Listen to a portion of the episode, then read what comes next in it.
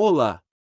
Sejam muito bem-vindos a mais um episódio de Malheite Podcast, informativo maçônico, político e cultural, episódio número trezentos e vinte e nove, das origens da geometria e influências no simbolismo maçônico, terceira, por irmão José Ronaldo Viega Alves. Comentários iniciais.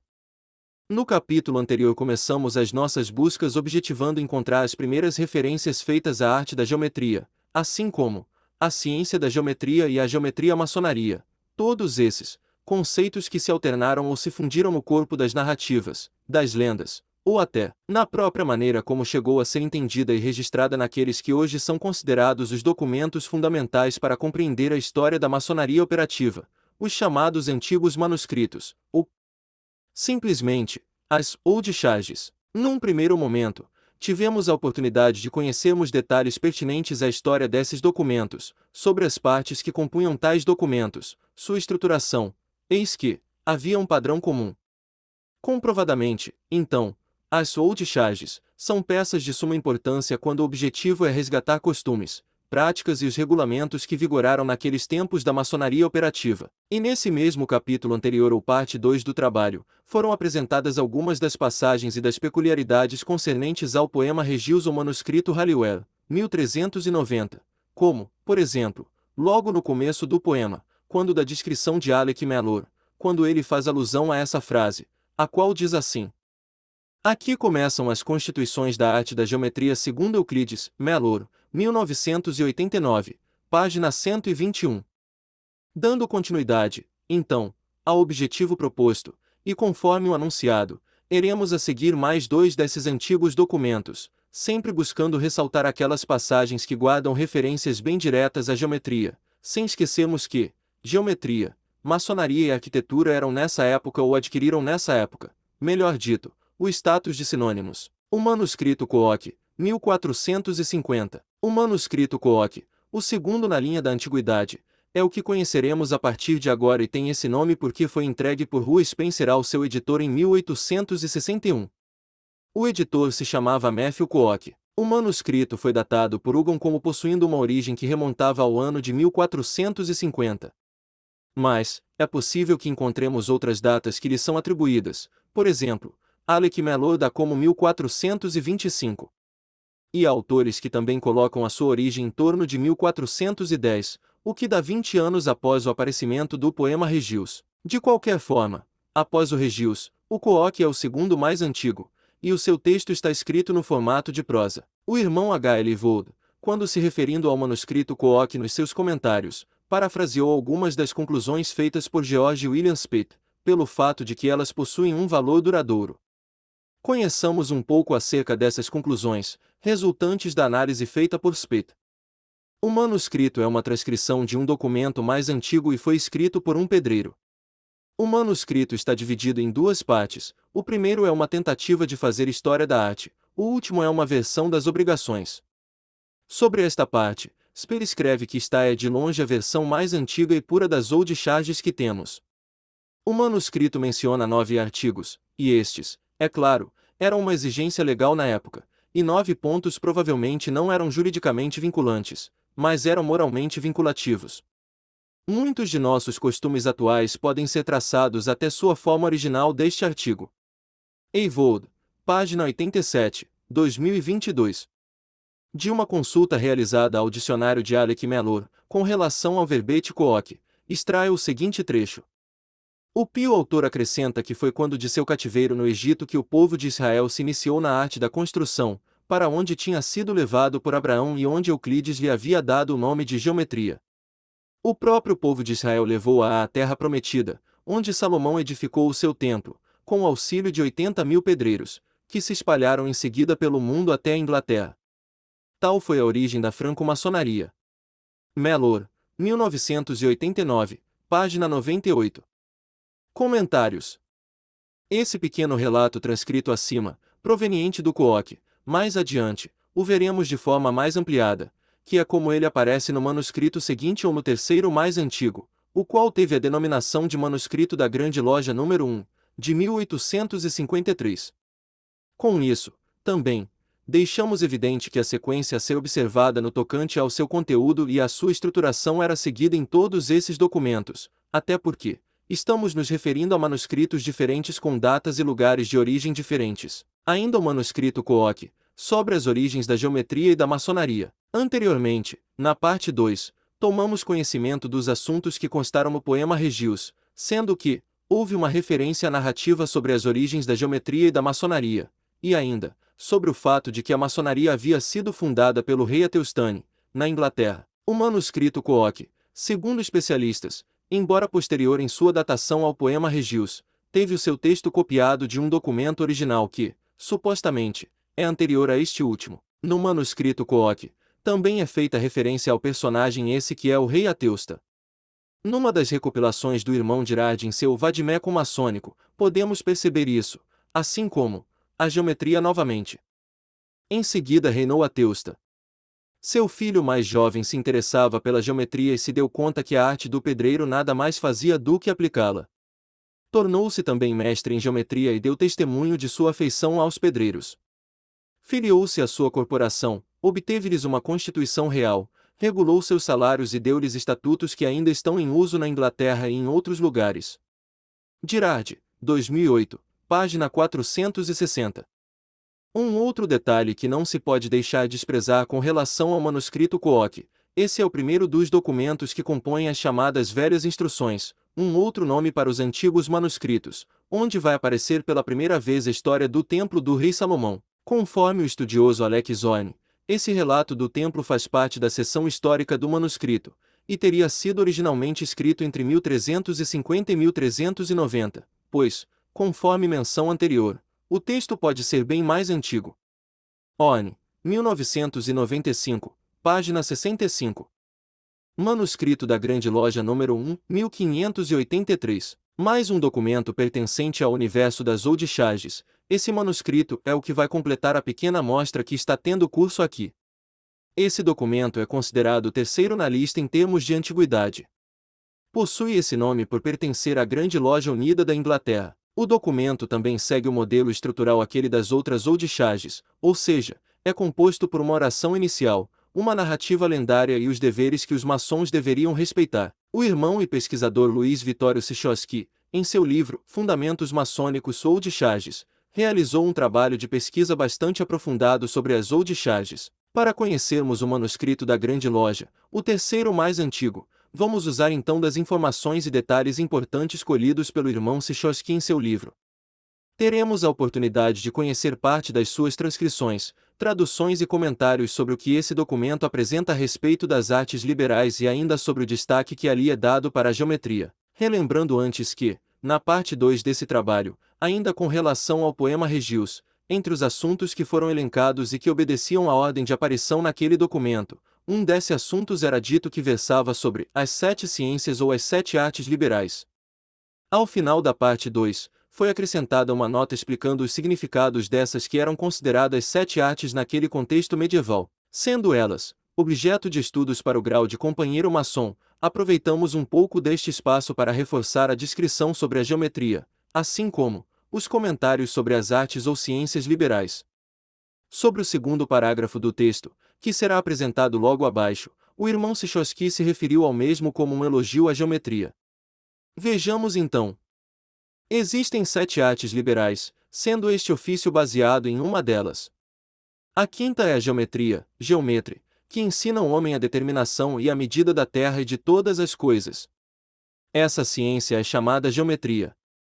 Estas são as sete ciências liberais, liberal sciences, as quais se fundamentam em uma única ciência, isto é, na geometria. Podendo-se verificar que todas as ciências do mundo se encontram na geometria. Pois a geometria ensinou aos homens a medida, a ponderação e o peso de todas as coisas sobre a terra, por isso não existe homem algum, praticando qualquer arte que seja que não utilize de alguma proporção ou medida, ou qualquer homem que compra ou venda sem medir ou pesar, e tudo isso é a geometria. E estes mercantes, estes artistas e estes e todos os que praticam as demais seis ciências, and all others of the vicencies, especialmente o lavrador e aqueles que cultivam toda espécie de grãos e de sementes, os vindimadores e os plantadores de outras frutas. Nem a gramática, nem a aritmética, nem a astronomia e nenhuma das outras ciências permitem ao homem encontrar a proporção ou a medida, senão a geometria. Por isso, pensamos que a geometria é a mais nobre de todas, a que fundamenta todas as coisas. Sichoski, dois mil e vinte, página cento e cinquenta e quatro. Ainda aproveitando um pouco mais da obra do irmão Sichoski, vamos ver mais algumas passagens, especificamente no que se refere ao relato da criação da geometria, onde a Bíblia segue sendo a fonte maior das inspirações, conforme poderemos constatar na transcrição. Agora vamos revelar como esta nobre ciência começou. Antes do dilúvio de Noé havia um homem chamado Lameque, como escrito na Bíblia, no quarto capítulo do Gênesis. Este Lameque tinha duas esposas, uma delas chamava-se Ada, Adá, e a outra chamava-se Sela. De sua primeira esposa teve dois filhos, um chamado Jabel e outro Jubal, e de outra esposa ele teve um filho e uma filha, e nestes quatro filhos encontramos o início de todas as artes, crafts, que existem no mundo. Do seu filho mais velho, Jabel, desenvolveu seu ofício da geometria ao dividir os rebanhos de cordeiros e os terrenos dos campos, tendo sido o primeiro a construir uma casa de pedra e de madeira, como pode ser notado no capítulo mencionado. E seu irmão Jubal desenvolveu a arte da música, do canto, songofitombo, harpa e órgão. E seu terceiro irmão, Tubal-Caim, fundou a arte dos ferreiros em ouro, prata e cobre, ferro e aço. E a filha fundou a arte da tecelagem, Veavim.Sichoski, dois mil e vinte, páginas cento e cinquenta e quatro, cento e cinquenta e cinco. Também, na mesma linha que foi seguida pelo manuscrito Cooke, o da Grande Loja número um, fala sobre a técnica que teria sido utilizada visando a preservação de todo esse saber desenvolvido até então no mundo antediluviano. Estas crianças sabiam que Deus poderia vingar-se do pecado pelo fogo ou pela água, assim sendo eles escreveram suas ciências em dois pilares de pedra, Pillars of Stone, que poderiam ser encontrados após o dilúvio de Noé. Um era de mármore, para não ser queimado pelo fogo, enquanto o outro era de pedra chamado Laters, Latres, para que pudesse resistir à água. Sichoski, dois mil e vinte, página cento e cinquenta e cinco. Comentários.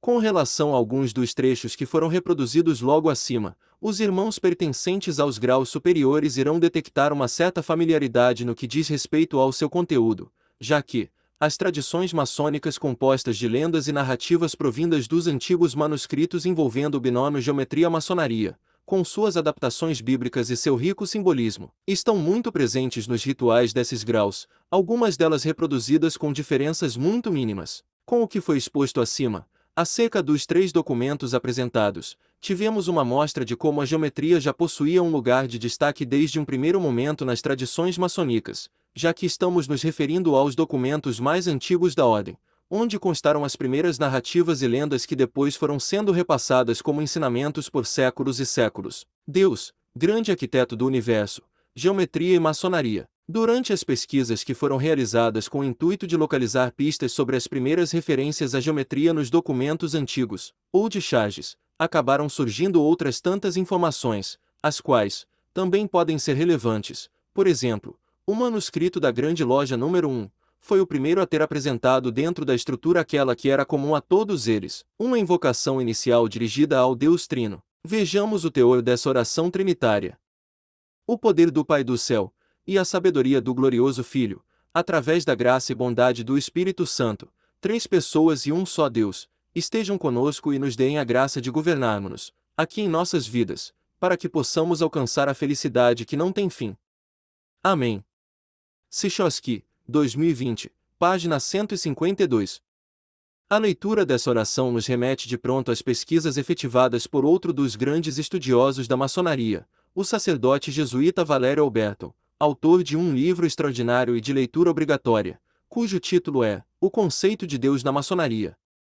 Uma das suas conclusões foi a seguinte: no primeiro período da história da maçonaria, o mais nebuloso por carência de uma documentação mais abundante, o período operativo, não fica dúvida alguma quanto ao conceito de Deus nos documentos denominado Old Charges Antigos Deveres Underline, é invariavelmente o conceito que ensinava e ainda ensina até hoje, é claro, porque é uma verdade eterna, a Igreja Católica, é o de um Deus vivo, uno e trino. Alberto, mil novecentos e oitenta e um, página setenta e nove.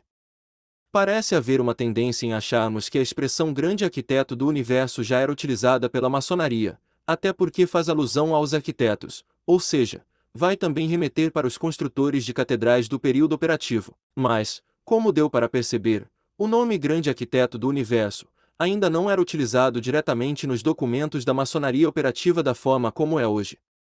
No entanto, esse conceito, essas expressões Grande Arquiteto do Universo, Grande Geômetra, Supremo Arquiteto do Universo, já eram conhecidas no meio medieval por alguns estudiosos, filósofos e homens de ciência, até porque, nesse período as ciências como a astronomia e a geometria, principalmente, eram tidas como ligadas à divindade, já que Deus ao criar o universo havia se utilizado de princípios puramente geométricos. Tomás de Aquino e João Calvino foram alguns dos teólogos cristãos que se utilizaram dessa expressão, a qual aparece em suas obras, mas outros também chegaram a utilizá-la. Filibert Delorme foi um arquiteto francês que no primeiro volume de seu Tratado de Arquitetura, escrito em mil quinhentos e sessenta e sete, designou aquele mesmo Deus da Bíblia como o Grande Arquiteto do Universo. Além do mais, em muitas Bíblias que circulavam durante a Idade Média, a expressão podia ser encontrada. Sim, é possível estabelecer uma relação aqui. A maçonaria medieval operativa era sinônimo de geometria e de arquitetura, e o termo Grande Arquiteto do Universo estava ligado também aos antigos construtores do período medieval ou maçonaria operativa, pois, para esses últimos, erigir templos e catedrais era poder construir na terra morada de Deus, era poder imitar o Supremo Arquiteto do Universo quando da sua construção do universo, pois, para os maçons daquele período, em suas construções iam estar presentes as mesmas formas geométricas, assim como as mesmas leis físicas que Deus fizera uso para construir o universo, nas palavras do irmão João Anatalino Rodrigues. O ofício de construtor sempre teve um caráter sacro, uma mística própria, uma aura de espiritualidade que o tem acompanhado ao longo dos séculos. Nem se precisa invocar a mística do Templo de Jerusalém, principal arquétipo da arquitetura antiga, para justificar o quanto o espírito dos antigos construtores estava ligado à ideia de que a morada dos deuses na terra devia imitar, tanto quanto possível, a morada deles no céu, ou onde quer que os deuses habitassem. Não é à toa, portanto, que os maçons tenham buscado na mística dos pedreiros, antigos e medievais, a inspiração para o conteúdo espiritualista da sua prática. Afinal, para uma instituição cuja filosofia está assentada sobre o simbolismo da construção de uma sociedade justa, igualitária e livre, a mística dos antigos pedreiros, de representar todos os quadrantes do universo, com nodas as formas e leis que o regulam, cabe bem nesse contexto. Rodrigues, dois mil e treze, páginas cento e quarenta e três, cento e quarenta e quatro. E na busca por estes princípios geométricos e harmônicos que Deus havia utilizado para a construção do universo, o maçom se utilizando dessa arte sagrada erigiu as grandes catedrais, as quais vão marcar todo um período da história da maçonaria. Usando das palavras do irmão Teobaldo Varoli Filho, quem sabe, consigamos seguiremos entender melhor o quanto o nome ou a metáfora Grande Arquiteto do Universo está associado à maçonaria e à geometria. Nos tempos antigos, a geometria se confundia com a arte de construir e que viria a chamar-se a arquitetura entre os romanos. Assim, os maçons, construtores ou arquitetos sociais, não poderiam atribuir outros atributos a Deus, senão os de Grande Geômetra, e Grande ou Supremo Arquiteto do Universo. Varoli Filho, mil novecentos e setenta e sete, página vinte e sete. Ou ainda, nas palavras do irmão João Anatalino. Assim, o Grande Arquiteto do Universo, que os maçons, em sua linguagem simbólica, abreviam para G A D U, é o termo utilizado para representar Deus em seu trabalho de arquitetura cósmica. Os anjos são seus mestres supervisores e os homens seus pedreiros. Fecha-se, dessa forma, o círculo místico que explica a forma maçônica de pensar um começo do universo e abre-se, para todos os temas do seu catecismo, uma justificativa sobre por que a arte real os trata desse modo. João Anatalino, dois mil e treze. Continua. Edição de Luiz Sérgio Castro. Até um próximo episódio de Malheite Podcast.